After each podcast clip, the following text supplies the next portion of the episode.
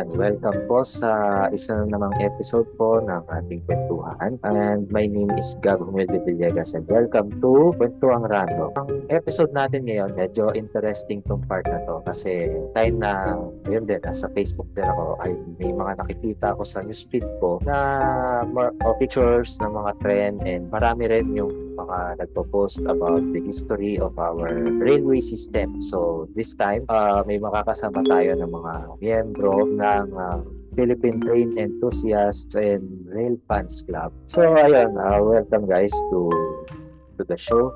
And uh, maaari ba kayo magpakilala sa akin? Sa isa muna tayo. So, good afternoon po sir. Ako po si Miles Emmanuel Santos, member po ng Peter. Okay, good afternoon sa, in- sa inyo lahat. Lalo na po sa mga nakikinig po na yun. Ang aking pangalan ay Anthony Miles Jacob po. Ako po ay isang miyembro ng BTERC. Good afternoon po everyone. Um, my name is Walter Cion Castelo and member po ng PTRC. So ayan, uh, good afternoon po. Uh, I am Carl Vincent Gianco, uh, the one of the assistant researchers po ng Philippine Train Enthusiast and Red Fans Club. Uh, magandang hapon sa mga nakikinig. Ako po si Carl Lenin Estoesta, member po ng PTERC at isa sa key founders ng Train Featuring Channel sa YouTube. Uh, magandang hapon po sa ating mga listeners. Bali, ako po si Nathan Josh Ingala, isa po sa mga member ng PTERC. Tanong natin si Carl Vincent. Kailan nag-start yung pagbuo nitong ano, PTERC? Uh, so, so ayun, uh, Peter started kasi way back 2014 pa wherein the majority of the group members actually are mga working yun eh at that time. Um, the focus of the group at that that time to 2014 was mostly uh, about PNR lang siya. And as time progress, uh, dumadami yung members ng grupo. We expand na rin yung uh, scope ng studies na ginagawa namin from PNR alone to LRT, MRT, and other industrial railways ng Philippines. Pa medyo curious lang din ako kung paano ba maging isang train spotter. Uh, medyo napapaisip ako na usually they they are just posting yun, naglalabas din sila ng photos online sa Facebook. Medyo na-amaze lang din ako na pati yung mismo body nung bago nung uh, PNR, bago nung kung ano mang trend eh nakapost din doon. So, paano? Paano yung ginagawa ng isang train spotter? Actually, um, being a train spotter, uh, wala siyang pinipiling edad, uh, gender. It's uh, open to everyone. Uh, basically, this is a hobby na kung saan uh, we take photos, video, or take down notes ng mga train numbers or ng mga trains natin sa Philippines. And actually, if nakakapunta ng ibang bansa yung member, uh, they can take uh, opportunity to uh, bisitahin yung linya doon and be a train spotter. Din. So basically, uh, it's taking photos or videos ng trains natin. Uh, next one, ito naman, para sa lahat to, uh, kailan nyo na-start o kailan kayo nagsimula ng nagkaroon kayo ng hilig pagdating sa mga trends. Sige, na tayo. Kay Anthony Miles na. I started having interest in trains since 9 years old. As my Japan Japan surplus po sa malapit sa amin kaya I started collecting some trains po. Aside po sa mga airplanes po. And also as times goes by recently po na naging hilig ko rin po yung railways kasi malaking ambag ito sa ating ekonomiya at lalo lalo na po sa history ng ating bansa. Ito naman, Kizia naman. Nagsimula pa ako mga age of mga almost two decades na po since malapit sa akin ang British ni PNR since taga Santa Rosa naman ako. Then until now, yun, nagsisimula pa din ako, ano, nagsimula, medyo nagsimula lang ako mag-research ng mga ano, sobrang dami pa ng lines na laki ng coverage ni no, ni PNR so on. Hanggang ngayon, I'm still fascinating and still looking forward kay no, sa lahat ng rail lines sa Philippines. Yeah, the water naman.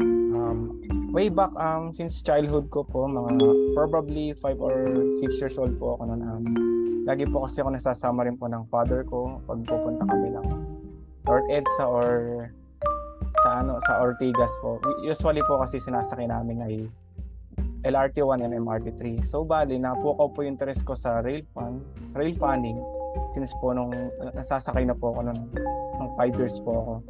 And ayun, growing growing ano na rin po na fascinated din po ako sa Philippine National Railways since nakikita ko rin naman po siya sa tuwing tumatawid po ako ng Blooming Treat at yun po doon po ako napukaw po po yung interest ko sa pagiging rail fan po. Ito naman, si Carl Vincent. Sa akin, ang story ko is actually started uh, nung ano pa, uh, younger years ko pa.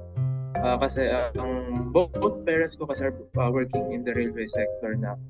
So, uh, na in na influencean nila nila on their job. So, hanggang naging eto na, pinagpatuloy ko siya, naging career ko na siya. And ito na rin yung tinitake ko sa college na career na degree. Uh, okay, Miles naman sunod. Hello, ah ako po si Carl and nagsimula po yung fascination ko sa trains since 2019 nung pumupunta kami sa Glorieta para tumugtog. Sumasakay ako ng Espanya to De La Rosa. Nagsimula lang ito ng konting curiosity hanggang sa sinearch-search ko na yung mga bagay tungkol sa tren. Tapos hanggang sa nag start, nag-decide na akong gumawa ng isang YouTube channel na nagpo-post ako ng mga trains doon. Ito, kay Miles naman. So, good afternoon po, sir. Mhm. Nagkaroon po ako ng interest sa trend. Mula po, ever since po na talagang bata, in maliit na bata po talaga ako. From, let's say, 2 years old, 3 years old, gano'n. Talagang simulat pinanganak talaga ako, sir. sir. Mahilig na talaga ako sa trend. Then, mga around, siguro, mga, around mga 2018, sir. Ah, gumawa na po, gu- nag-start ako ng channel ko na nagpo-post ako ng mga videos ko ng PNR. Well, unang train spot ko po ng PNR is ah sa De La Rosa Station. Nung sumakay po kami ng lolo ko galing Makati. Then after nagtuloy-tuloy na, nagtuloy-tuloy na po. PNR has ano already ha- has has done a big influence sa childhood ko since malapit kami sa Riles nakatira noon sa Tayuman sa Tondo. And lagi ko silang naririnig at nakikita. Same goes sa LRT2 na napakalaking bahagi rin ng childhood ko dahil lagi rin po kaming sumasa lagi po kaming sumasakay po nun mula Santolan hanggang Rector or kung saan man po kami pupunta. And as of now, such eh as of now po, mm, yung channel ko still growing po, still growing pa po and kakaspot ko lang din po kanina ng mga ilang PNR trains sa Tayuman. Kay ano naman, kay Nathan tayo napunta. Um, ako po nag-start po ako na magkaroon ng interest between the trains po when I was like a 5 5 years old po nung unang sakay ko po sa LRT line 1 which is sa tandang-tandang pa po is yung mga first gen cars nun. So after po noon habang nag-ano po ako, tumatanda po ako, parang mas napapansin ko po na mas naging align po ako more on trains sa which na naging nag-pay po sa akin para yun ang magsilbi kong future career future career na natahakin ko po as a railway engineering po.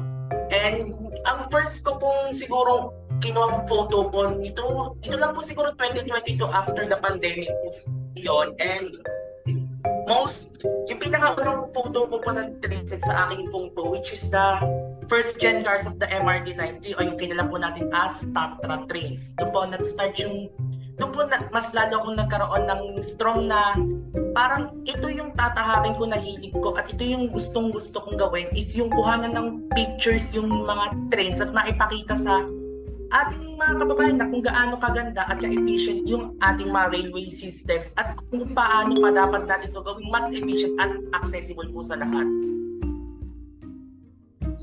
Since may mga kasama tayo dito na railway engineering students, by the way, aside ka, aside kay Carl Vincent at kay Nathan, sino pa sa inyo ang mga nag-aaral ng railway engineering? Since um, naging curious din ako when PUP offered also uh, railway engineering way back, I think 2014 or 2015. So, sino sa inyo yung mga railway engineering students aside sa dalawa? Ah, ako po si Carl Lenin is student po ng Bachelor of Engineering Technology major in Railway Technology sa TUP po. Similar po dun sa Railway Engineering. Para doon sa mga railway engineering students na kasama natin, ano yung mga usually na ginagawa ninyong pag-aaral pagdating sa railways? Medyo interesting din kasi yung course. So, it will be something na interesting para doon sa mga aside din sa mga railway fans and yun din, gusto maging engineer someday. Okay, mauna muna tayo kay uh, Carl Vincent. Ah, sa pag-aaral, actually, ah, kasi yung course ko is mo ah, specialized siya into the rolling stocks or basically yung train. Ah, ang ginagawa ko kasi dito is that meron kasi kaming actual train dito sa university na pinapayagan kaming ah, galawin-galawin siya. At the same time, for example, ah mer may isang cases na pinag-aralan namin is yun sa train bogie. Ah, ina-apply ko to dun sa app sa mga existing natin na railway lines. Like, tinitingnan ko ano yung difference nila and such. So, more on practical yung ginagawa ko na pag-aaral sa railway ano natin. Parang titingnan ko ano yung theoretical, what's the uh, ano, the theory na approach. Then tit uh, mag-observe din ako sa actual rail lines natin kung ano yung ginagawa nila and ano ba yung may mali, may mali ba or something na needs to be updated na or to be corrected. Mga ganong approaches na sa pag-aaral. Okay. Kay Carl Lenin naman. Sa school po namin, ah, nagsimula po kami sa rolling stocks. Tapos hang, tas meron din po sa maintenance kasi maraming hindi lang po isang branch itong railway po natin. Marami po itong branches na kailangan pag-aralan. Marami talaga sa mapipilian such as yung railway maintenance, yung rolling stock, yung track maintenance, signaling system. Ayan po yung mga vary po ng kinds ng pwedeng mapag-aralan sa railway engineering po sa amin. Since ito na-message si Nathan sa dito sa, sa chat room natin na ikaw pa lang ay for admission sa course. So, what makes you interested to take the course? Um, yung naging interest ko po na mag-take ng course is yung naging dahil unang-una na rin po yung naging hobbies ko na ang hilig ko po sa mga trains. And second po is nagkaroon po ako ng interest na i-take yung course kasi I want kasi po na magkaroon itong plan na magkaroon po sana ng mass rapid transit po sa province namin which is the Bulacan where po saan po medyo nag-i-sprawl na po siya at by some time maaari na po siya maging katulad ng Metro Manila. So, ang ninanais ko po, ayun po ang naging dahilan para mag-railway engineer ko is tulungan po yung local government namin to develop a metro system na magiging sustainable po at magiging accessible po sa lahat ng mga citizens po sa aming province. Kasi unti-unti na pong lumalaki yung province namin in terms of population and yung, econ- yung economic growth po namin is unti-unti, ma- malapit na po maging katulad ng Metro Manila which is nandiyan na po yung pagdami po ng mga warehouses, ng mga factories. So, yun po yung nag-drive sa akin na maging railway engineering. Especially na po na gusto ko rin po tulungan ng LGU, ang provincial government namin, to build a mass rapid transit system na makakatulong po, hindi naman po na ma-resolve yung traffic na naging issue na rin po sa amin, but to also help our citizens to access the one, one place from another in a short in a short span of time. Ito, for everyone who's here, na nandito sa loob ng ating Zoom uh, uh, chat room. Ito ah, in your own ano, in your own personal uh, views or observations. Ah, anong masasabi ninyo sa kasalukuyang estado ng railway system sa ating bansa? Sige, simulan muna natin kay Anton Miles. Okay po. For me po, yung state ng railways na, natin na yun, ako po yung more on economics and finance side. Ano po, yung national government natin na yun ay uh, ano, parang happy ako na prioritize nila yung railway. But kailangan talagang i-prioritize talaga yung railway system natin. Kasi may nakikita akong mga mga aberya sa sa existing rail lines natin na nakakadulot ng economic loss. At pati na rin sa hindi lang doon yun pati na rin yung travel time na ating mga commuters na nag sumasakay sila ng mga iba't ibang transportasyon tulad ng tren para maka, makapunta sa eskwelahan at sa trabaho. Dahil sa na, ano nawawalang travel time nila ano po parang sinasayang po nila yung pera nila kaya maganda talaga yung i-develop pa lalo ang railway sector natin dito sa Pilipinas. Po. Sige, ito naman kay Walter tayo. Oh, okay po. Um, first observations ko po sa kasalukuyan po ng state po ng railway systems natin. First po dito yung convenience po ng mga pasaherong sumasakay araw-araw sa kanilang trabaho. Since po kasi um, ang railways po natin ay, ang metro railways po natin ay tatlo, yung isa po dyan, yung bali pala apat, yung isa po dyan ay PNR. So bali, kulang na kulang pa rin po pagdating sa ano, dahil sa dami rin po ng pasahero na sumasakay siguro. Uh, for example na lang po yung Light Rail Transit 1. Um, since yung system po niya is light rail, so bali, sa dinami-rami ng pasaherong sumasakay, mahirap. Mahirap siya pagdating ng mga rush hour tulad ng mga 6 or 7 probably. And sa hapon naman mga 4 or 5. Minsan pa nga kahit peak hours, marami pa rin sumasakay. So bale, um, is, mga napapansin ko po dyan ay um, bad maintenance means bad maintenance tapos minsan um yun nga kada, kada araw-araw may laging aberya sa loob ng sa loob ng isang LRT1 and ayun nahihirapan yung mga pasahero na makipag makasakay at nagiging cause nga yan ng palaging late sa trabaho. At ayun ma- napaka ano talaga napaka komplikado sa mga mananakay ang ano ang railway system sa ating bansa. Pero ang railway system ang pinaka magandang sistema para mapabilis natin yung transport system sa ating Pilipinas.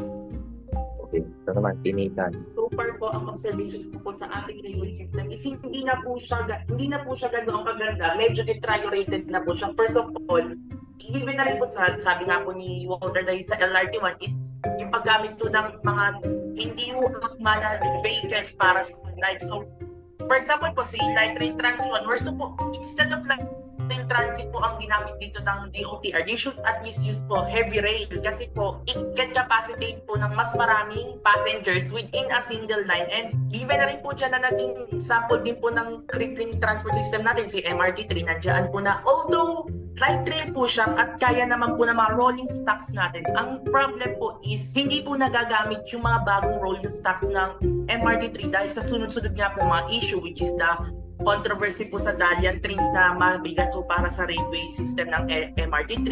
Hindi po siya compatible between the signaling system of MRT3. At saka meron din po na iba't iba pa problems na makikita po natin. So, sa MRT3, which is yung mga unang-una, yung mga sunod-sunod yung aberya na nangyari before the Sumitomo maintenance. And yung most, hindi ko po siguro makakalimutan po talaga na napanood ko sa TV nun is yung accident sa Taft Avenue na naging sanina, yun na po yung nagsilbing way at yung nagsilbing signal natin na medyo po, nagde-decline na po yung railway transport sa, pinal- sa ating bansa.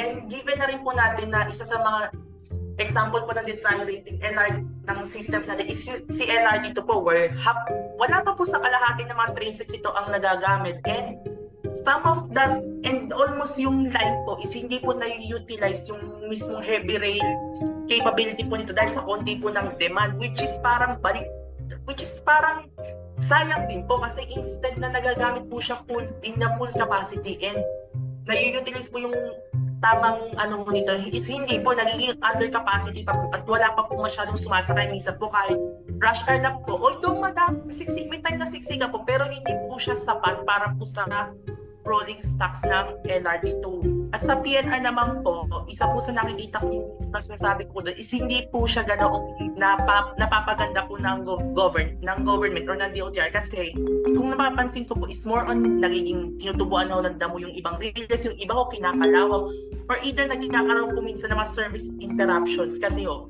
yung pagkakalabag po ng rails is nasa lapag instead of nasa taas po katulad sa LRT at MRT natin. So, in to sum it up po, sasabihin ko po na ang railway system po natin is unti-unti na pong nagdi-deteriorate. At sa hopefully po na maayos pa po sana to ng Department of Transportation kasi marami hindi lang po isang tao ang mahanap ng permission dito kundi kahit lahat po ng nasa Metro Manila or kahit sino po pumapasok ng Metro Manila at gumagamit ng transit systems ay maaari pong ma-permission din po ito. Okay. Si Sean naman. Ah, sa mga status lalo na kay no kay PNR, ah medyo na disappoint since yung rail line nila sa ano sa sa parting down-down tapos hanggang Santa Mesa, nagiging single track. Nagiging traffic na yun po yun tapos dahil since naayos na yung skyway, yung ganyan na part, medyo nadidisappoint ako sa ano sa sa road night sa microphone ni PNR. Tapos med, yung mga yung mga schedule trips sa ano sa south ay medyo hindi hindi hindi favorable yung mga ano mga schedule sa south kasi means laging may trip sa morning, may trip sa gabi, walang tips kasi sa mga hapon or or before lunch kasi medyo nahihirapan sa ano mga mga nagiging riders doon sa south. And nakikita ko lang po sa mga sa tatlong lines like LRT1, uh, LRT2, MRT3. Si MRT3 uh, medyo at least nakaka medyo satisfy since na maintenance naman yung mga rolling stock kaysa sa dati which medyo uh, improvement medyo improvements yun kasi sa past. Then si LRT2 uh, for a couple of years naging medyo maliit yung train uh, train na ginagamit sa ano sa mainline pero naging, dumadagdag naman, medyo improvement naman, pero nagiging issue pa din ng rolling stock sa paggagamit kay, kay LRT. Then si LRT1, which naayos pa din yung pina, pinakabagong rolling stocks like si Gen 4 galing sa, sa Mexico or Span, Spanish. Since since ayun ating gagamitin for no for Cavite extension. So overall sa overall sa no, sa mga performance sa susunod na ano, medyo nasasatisfy naman ako. Pero they need to take seriously on rail transportation since yung road yung nagiging road transportation sa NCR nagiging exaggerated talaga since tumataas kasi mga gumagamit ng kotse, laging nata-traffic, panibagong sa skyway or kalsada sa, sa NCR, nagiging short-term uh, solutions din. Da, daming, daming gumagamit na kotse, nagiging destruct, destructible talaga sa environment. So, rail transportation is a must to improve this. That's it po. So, ito naman, kay Carl Lenin tayo. Uh, good afternoon sa mga nakikinig. Ang sa akin, I will directly say this na ang sistema ng railway sa Pilipinas, ang estado nito is malayo sa kung ano talaga ang ang nararapat. Napaaraming potential ng railway itself. Hindi na ma-maximize yung power na kaya sanang gawin ng railway. Kailangan natin magdagdag ng maraming linya dito sa ating bansa kulang yung existing lines natin para masolusyonan ang commuting problems kasi hindi naman po maitatanggi na malala ang commuting problems at ang pinakamabisang paraan para solusyonan dyan ay ang railway po dahil napaatindi ng efficiency ng railway. Makakapagsakay ka ng thousands of people sa isang train set lang.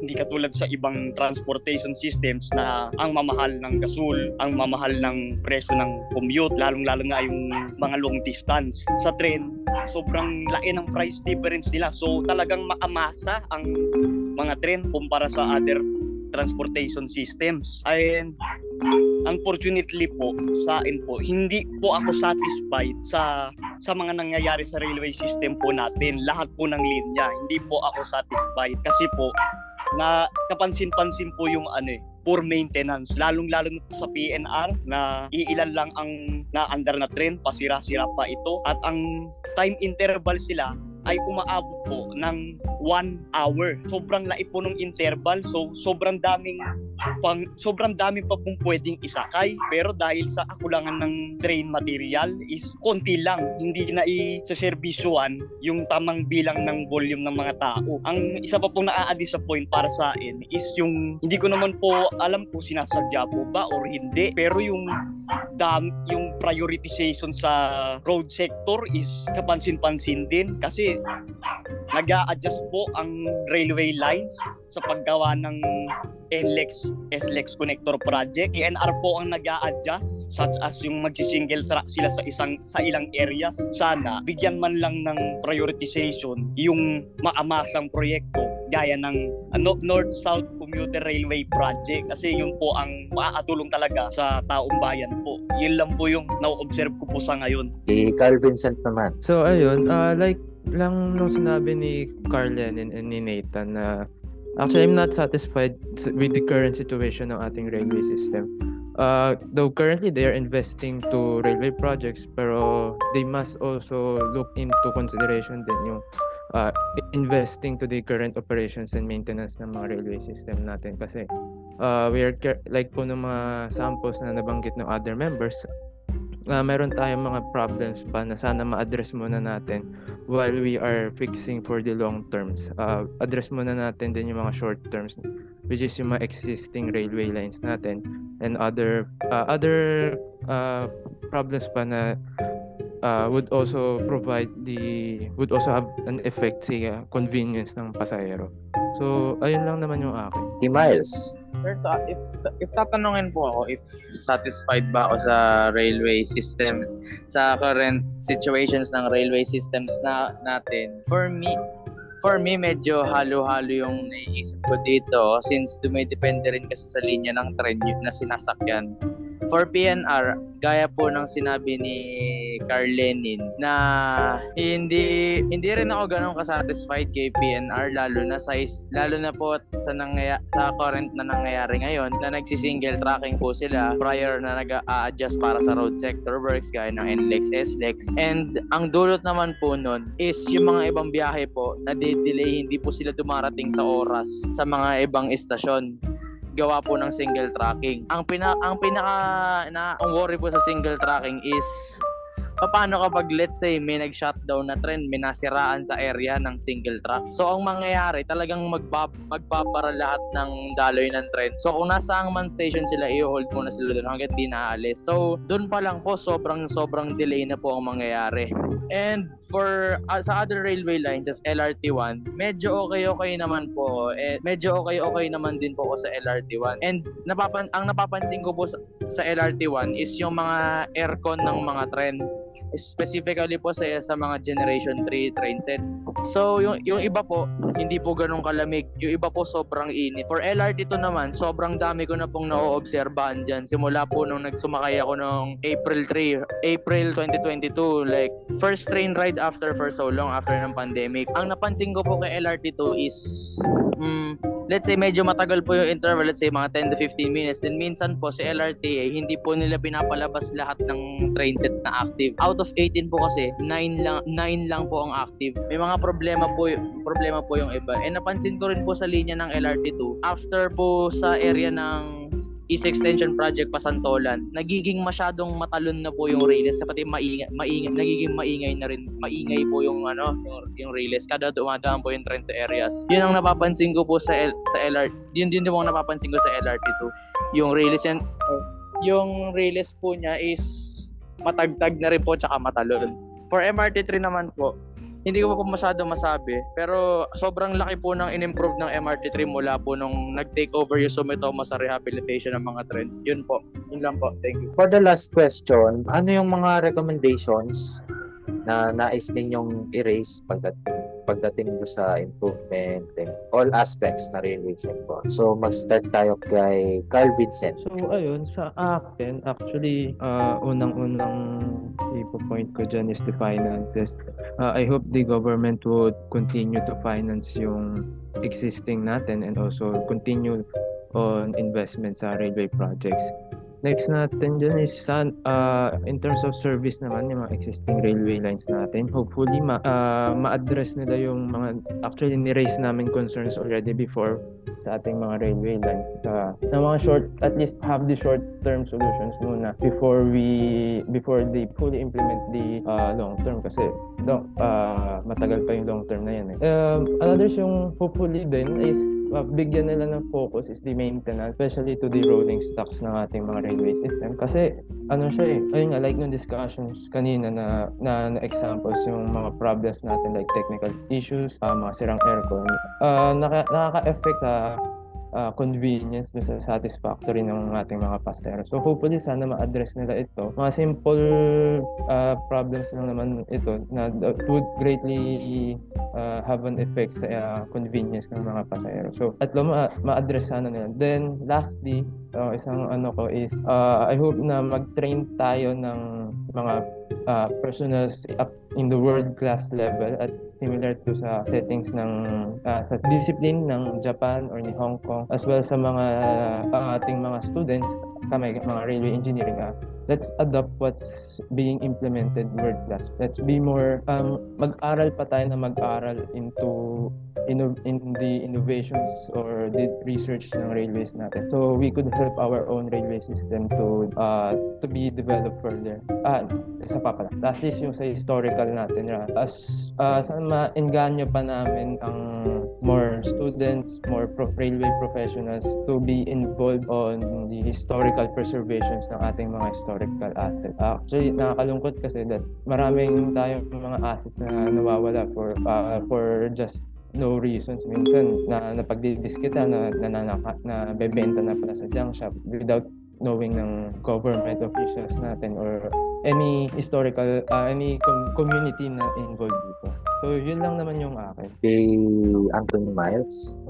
like Carl Vincent said, kahit short-term solutions lang pwede na po yun. Kasi napakamalaking bagay na po lalo na po sa mga commuters na laging nag-expect ng quality service and ng isang uh, ng railway sector as well as maganda rin makapag-invest in government sa expansion ng railways not just in only in Luzon but also in Visayas and Mindanao para maka-experience na rin yung mga tao doon na makakatulong talaga siya sa ano tin- parang tinataas yung ekonomiya at lalo na po maging independent sila para makapili ng choices tulad ng pagpunta sa isang tourist destination.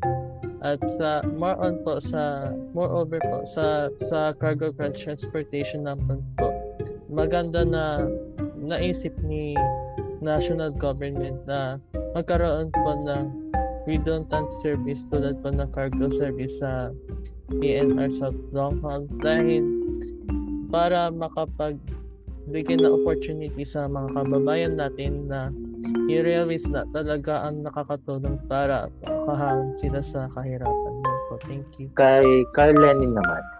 ang sain po ah ang maisasuggest ko po sa ating pamahalaan more of ano pala hiling ko pala anyway ang hiling ko is sana taasan po ang budget ng mga ating railway line dahil doon lang po maipapaganda ang serbisyo doon lang po natin maima-maximize kapag tinaasan po natin ang budget sa ating mga railway lines. Pangalawa ay yung prioritization na lumalabas sa road sector sana ma-divert natin dahil hindi naman ganun karami ang nagsiservisyoan nitong road sectors and worse, naaapalala pa ito ng greenhouse effect sa climate change na hinaharap ng ating mundo na alam naman nating napakadelikado kung hindi natin maimimitigate. Ang pinaka-solusyon dyan is palakasin ang railway systems natin sa pamamagitan ng pagtataas ng budget at pagpa-priority dito instead dito sa mga road sector projects. Hindi naman sinas hindi ko naman sinasabing masama ang road sector projects completely, pero yung sobrang attention sa road sector projects is hindi na maganda minsan dahil hindi naman nasiservisyohan nitong mga road sector lahat ng tao eh. Hindi maamasa minsan yung lumalabas doon eh. Yun lang po ang maisasuggest ko po sa ngayon. Ah, kay Miles naman. ang suggest ko po with dapat talaga nila na I agree to the others na dapat talaga nilang pagtuunan ng pansin ng railway system dahil napaka presyong pangmasa ng pamasahe dito. Sabi nga po ng isang kaibigan ko na sabi po na isipin niyo sa halagang 15 pesos kaya ka nang dalhin yan sa Makati o sa, sa Makati or sa Taguig yung, ang, pi- ang presyo ng tren or from, Muntinlupa to, Mak- to Makati, sa halagang 15 pesos lang po ka na po dun. Ang pinaka-suggest ko po para sa ating railways is to preserve its history and i-prioritize po nila ito. Bagamat kailangan na rin po natin ng spread ang, awa- ang awareness ng mga tao tungkol sa history ng ating railway and kung bakit dapat ito i-prioritize. Dahil una sa lahat, ang railways are the backbone of our economy. Mas uunlad tayo and mas environmental friendly din ng railways. Bagamat marami ang umaasa dito, hindi ko lang po talaga maisip ang isang komunidad na walang railway or isang country na walang railway line. And ang pinakaano ko po dito is spread railway safety and railway history. And dapat talagang pagtuunan nito ng pansin.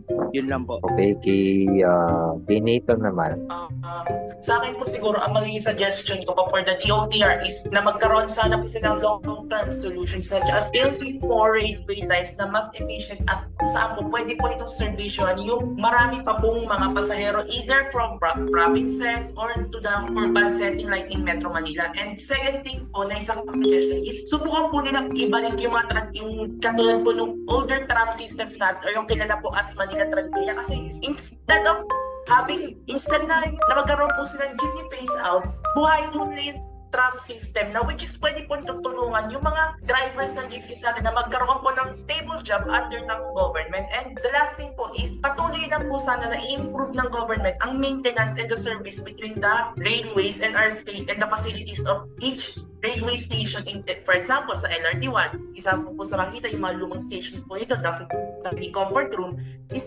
patuloy po itong i-improve yung mga amenities ito and yung mga facilities na pwede po magamit for passenger mobility. And the last thing na lang po siguro na gusto ko pong i sa DOTS, gaya nga po nung sabi po natin lahat, is patuloy po tayo mag-invest sa railway infrastructure kasi mas efficient po ito compared sa road transport na hindi na po sa sinasabi natin inefficient ang road transport. But yung time po na ma na maaari po itong i-shorten yung time po ng traveling from one place to another and especially po sa mga cargo trains na kung saan marami pong goods and service, marami pong goods na kailangan pong ma-deliver agad, lalong-lalo na po sa uh, mga basic needs like food or yung mga clothing po na maaari masira din pagka na-impact lang po. So, sana po ang maging ano po dito ng DOTR is number one, i-improve pa, magkaroon pa po ng maraming railway lines. In, and number two is patuloy pong i-improve ang railway sa ang mga existing lines natin like buying rolling stocks or gamitin na po yung mga rolling stocks na dapat nang gamitin. Gaya po ng sa LRT1 and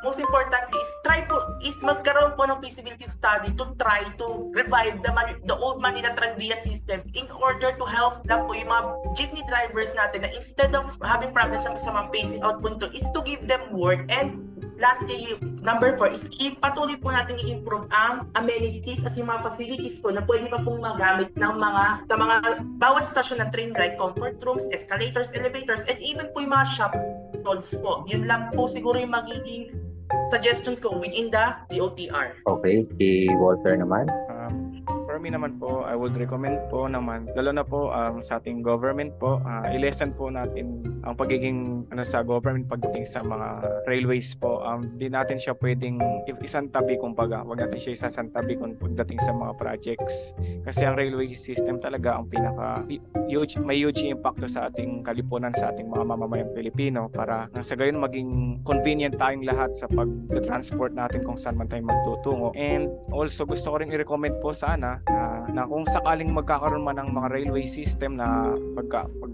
may, mayroong project para sa railway system pero sana maging concrete siya na plano. Wag lang siyang sanang parang mag-implement ka lang ng isang project pero yung budget dito kulang. So bale ang pino-point out lang natin dito sana kung long term solution siya hanggang sa matapos yung project. Kasi recently may mga nababalitaan tayo na hindi natutuloy na o hindi natatapos yung rail railway rail line na yon kasi nga kulang sa budget or pinatigil dahil nga rin sa government. Yun lang naman. At sana maging tuloy-tuloy magtulong-tulong ang, ba- ang government na buhayin o madagdagan pang railway system dito sa ating bansa. Yun lang. Maraming salamat po. Okay, last but not the least, si Sean naman. Ah, ang suggestion ko po sa sa go, sa lines is they need again sinabi ko ay sinabi ni ni Carl Lenin na they need to prioritize muna si rail transportation kaysa muna kay road sector kasi since exa- nakaka-exaggerate and nakadagdag sa greenhouse gases na nakakadami sa environment. Again, yung tollways hindi hindi nakakamasa din yun since they pang pang edit sa ata yun. So, ang rail transportation hindi they, they doesn't choose na ano, mga any like low, mid or high. It doesn't matter. Kahit you know, pasero ko lang, okay ka lang. Then another no, they need to expand their no na budget sa transportation sa rail transportation since ayun ang magiging prioritize ni no ni government sa road transportation. Then to expand more rail lines, inactivate reactivate the inactive lines ng PNR since may mga may, may mga inactive lines na na pa din pero wala pang release doon. So, ayusin muna ang feasibility study nila doon pa if kung pwede sila gumawa silang, ay, gagamitin ulit yung right of way nila or panibagong right of way. Ah, pangatlo is to, to know the history, uh, to disseminate the facts, yung mga historical facts, they need to aware ng mga public since ang daming ginawa ni PNR sa mga past. Card, nagiging backbone din, nagiging backbone, eh nagiging slingshot din sa mga bayan na na mga, pag-tradings or mga cargo or mga pasok sa mga passengers na puntahan. Then, four, they also, no, to, to use cargo in kay PNR since di pa ata nagagamit yung card kay cargo sa, ano, sa cargo since early, late 90s. They need to, they need to prioritize na, no, to convert na mga cargos from road to railways pa, pa ma-digest yung mga, no, mga ports sa kalsada ng ports or kalsada ng mga ng mga expressways yun po. So, ayun, maraming salamat sa mga bumubuo ng Philippine Train Enthusiasts and Rail Fans Club sa pagsama ninyo sa ating episode ngayong hapon. And I look forward for more episodes uh, talking with you about the railway sector ng ating bansa. And Ayun, maraming salamat. Again, uh, this is Gab Humilde Villegas uh, for Kwentuang Random the podcast. Uh, you may catch our past episodes on the different streaming platforms. It is available for free on Spotify, Google Podcast, Radio Public, Pocket Cast, and uh, Player FM.